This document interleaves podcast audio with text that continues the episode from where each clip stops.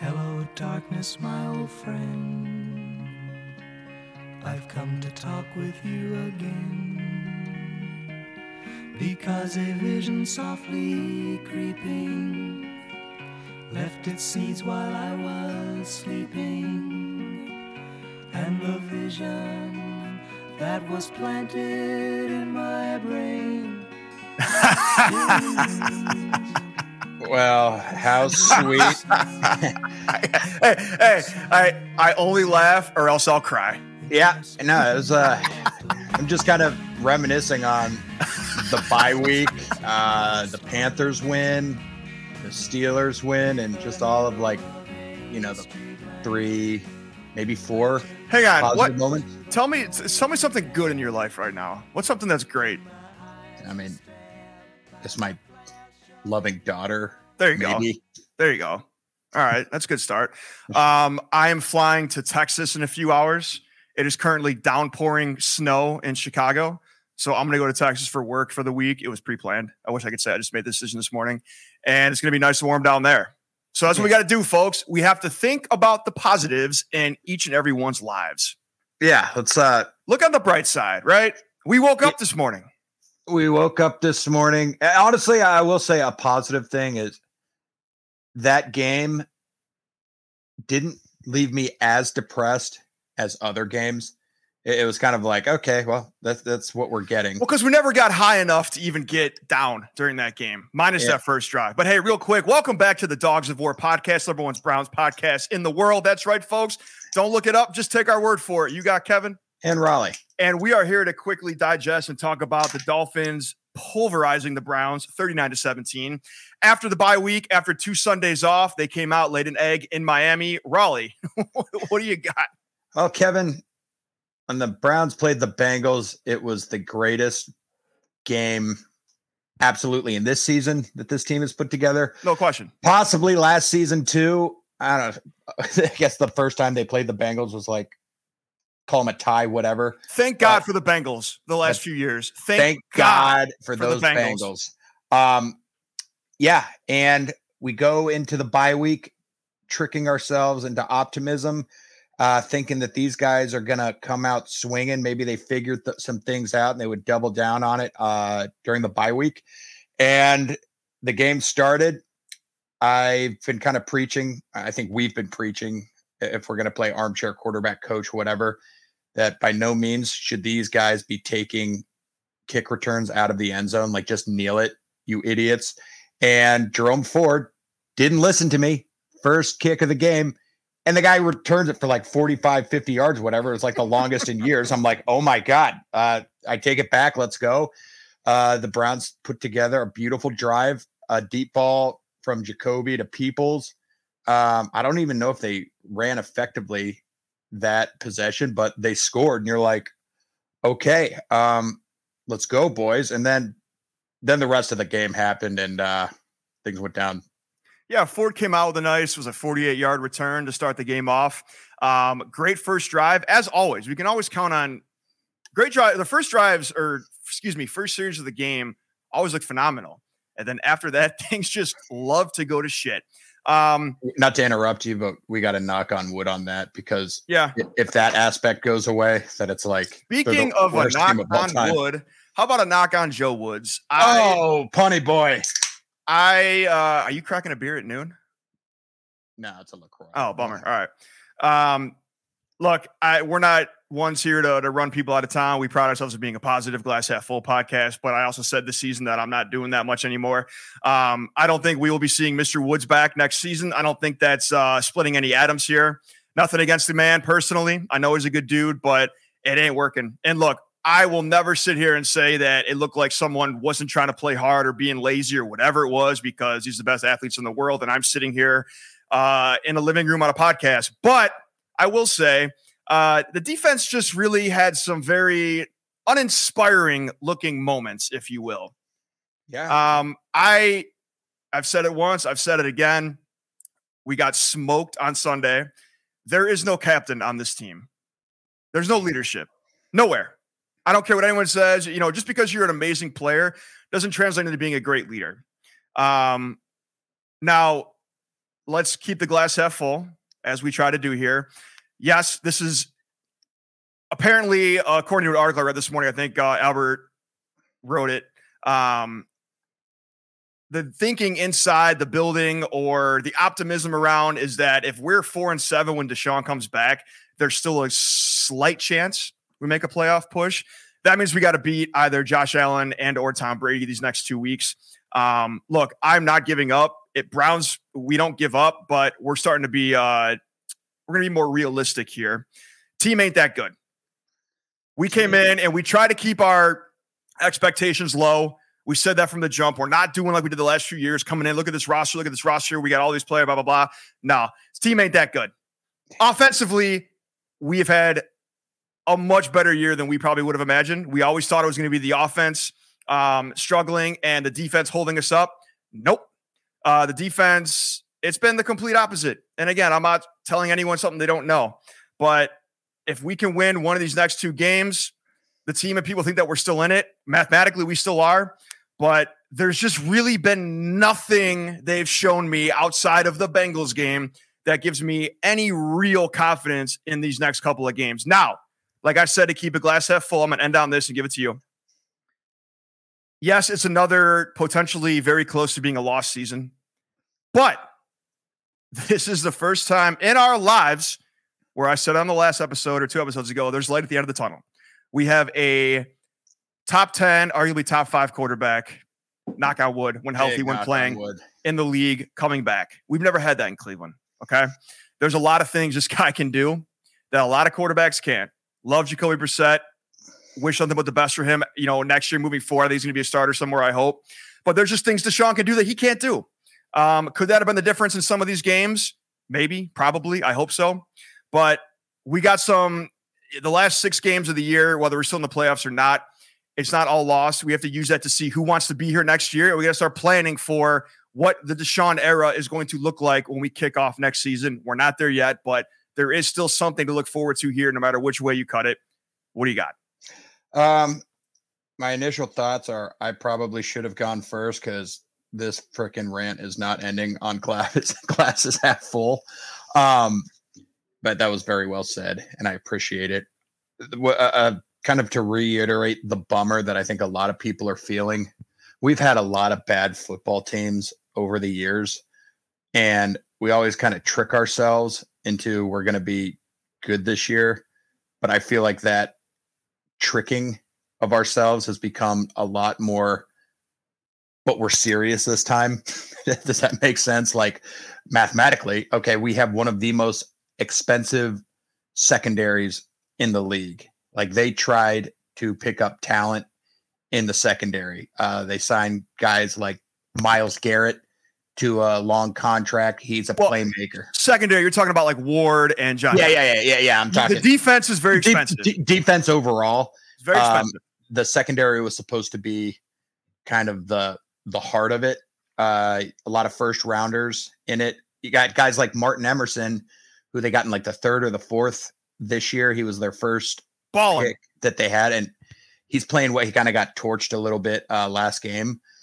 But the like you said, the math, we weren't trying to get ourselves too excited, but there was still a degree of let's see what this defense can do. Like last year, the narrative was we have the pieces of the puzzle. We just lack a quarterback. Call it bad quarterback play, call it hurt quarterback play, call it whatever you want. And they are getting the best out of Jacoby this year, uh, which you can say Stefanski had a part in that. I would, Absolutely. def- I would definitely say the Absolutely. offensive, the offensive line has a part in it, but except for his Miami game. I, I think what scares me the most is I don't know if it's like the analytics thing. I, I'm not big to be like, oh, analytics bad, need a football guy, but these guys, they, I think Rizzo said this. I, I don't think you can name any guy on, certainly on defense, maybe on offense, that is continually improving, continually developing. I'm thinking maybe Taki Taki. Garrett's kind of been the same, very good, but kind of like, you know, the same. drafted before this regime came in, but all of the guys they've brought in, nobody's getting better. They're not figuring things out. And you look at kind of what the common denominators are. And I, I don't want Stefanski fired right now, but dude, the uh, his coaching staff, I don't think people are doing their jobs. Like, let's say you, you can blame coaches, you can blame the players, you can blame both, but the players were married to in many senses. The coaches we aren't, and are they making adjustments? Are they doing what they can? And you know, there's good games, there's bad games, but you had two weeks off, and the worst effort I've ever seen coming out of that bye week, coming off of a hot win. Like, were these guys at the club all week? What the hell? There was just nothing. Like, you can't say one positive thing on defense. They, the Dolphins scored six of seven possessions, whether it was a touchdown or a field goal. And who does that, who answers to that? Is it coaching? Are they, are, is the coaching staff tricking themselves into thinking that we are one Deshaun away from being exactly where we need to be? Because that's not the case. And let's say we have a better record with Deshaun if he played this entire year. I feel like we'd be four and five, maybe, maybe five and four. But considering all like that, we've bet the absolute house on this trade and we have no draft capital for the better part of a decade.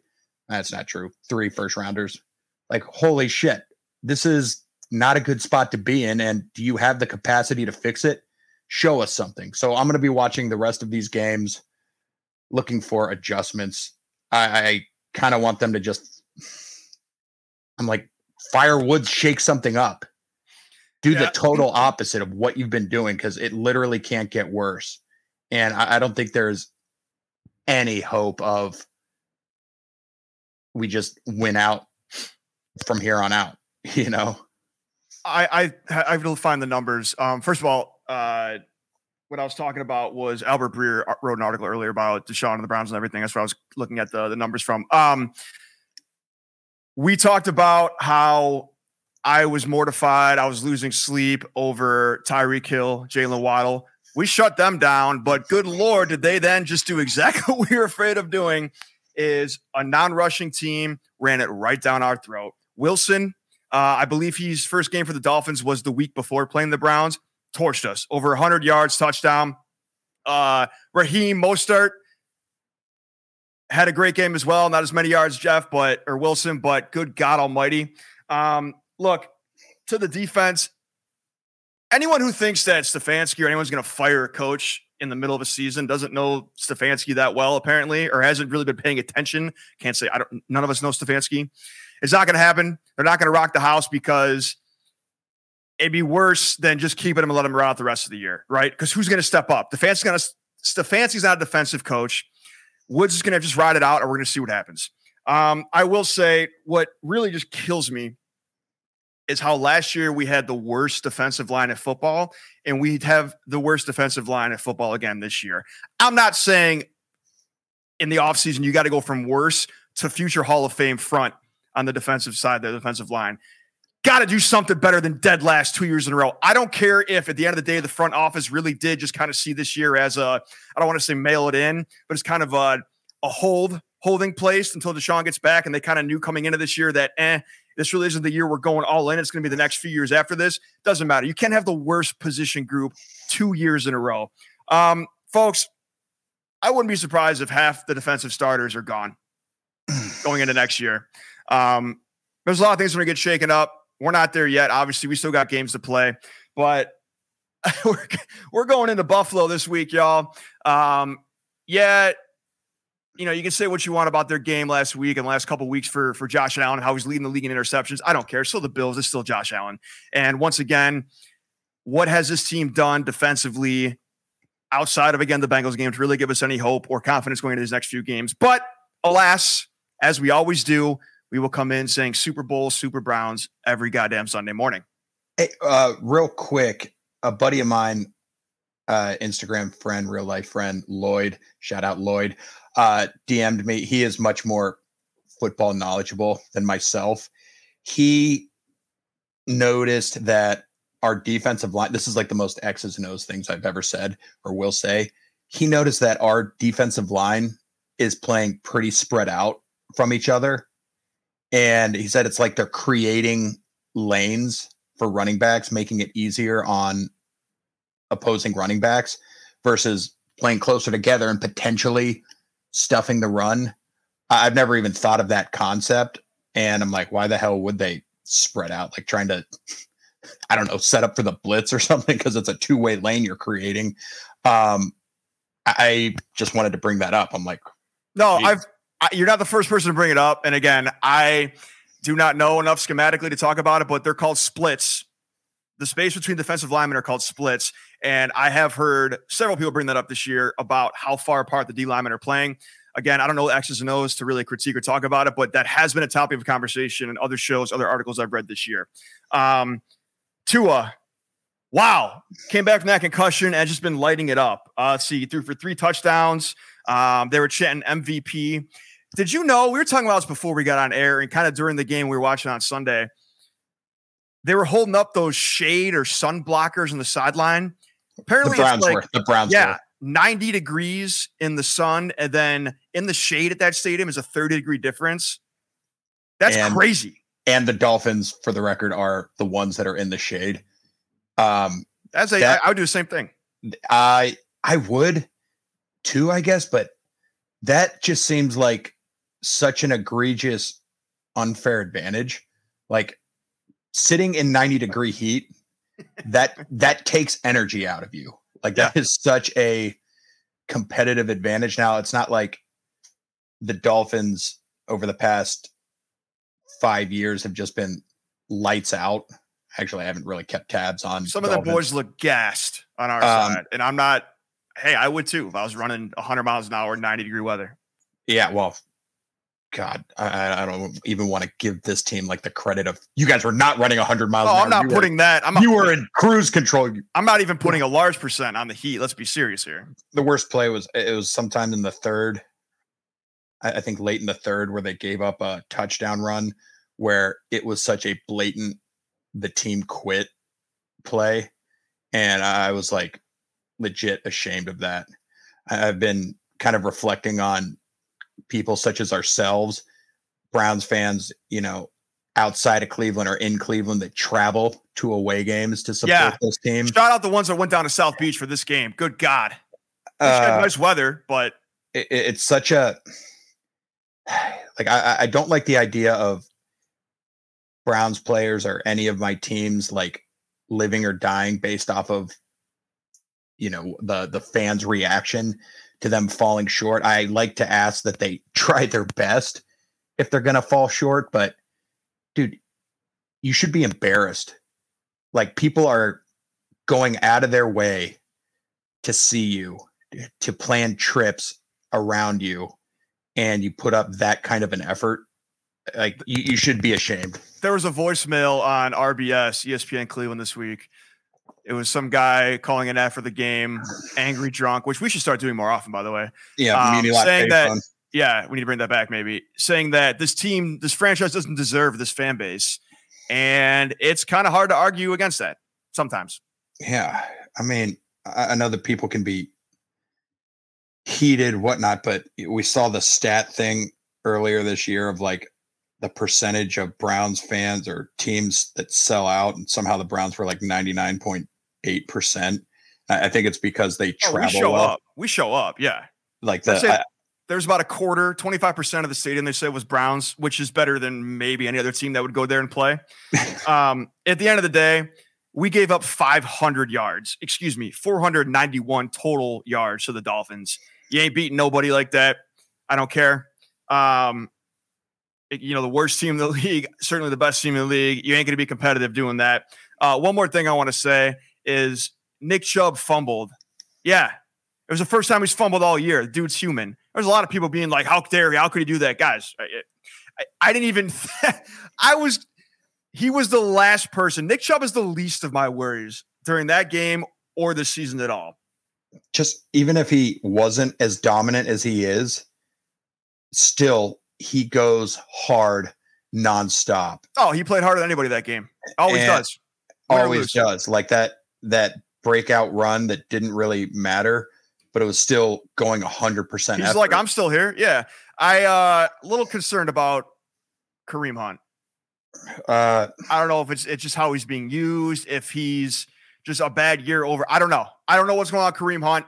Um it's just been a bummer because he's much better than what we've seen this year. I don't know what the reason is behind it. I'm not going to speculate, but hey, we got a few days here, and then we got to go right back into the trenches against Buffalo on Sunday.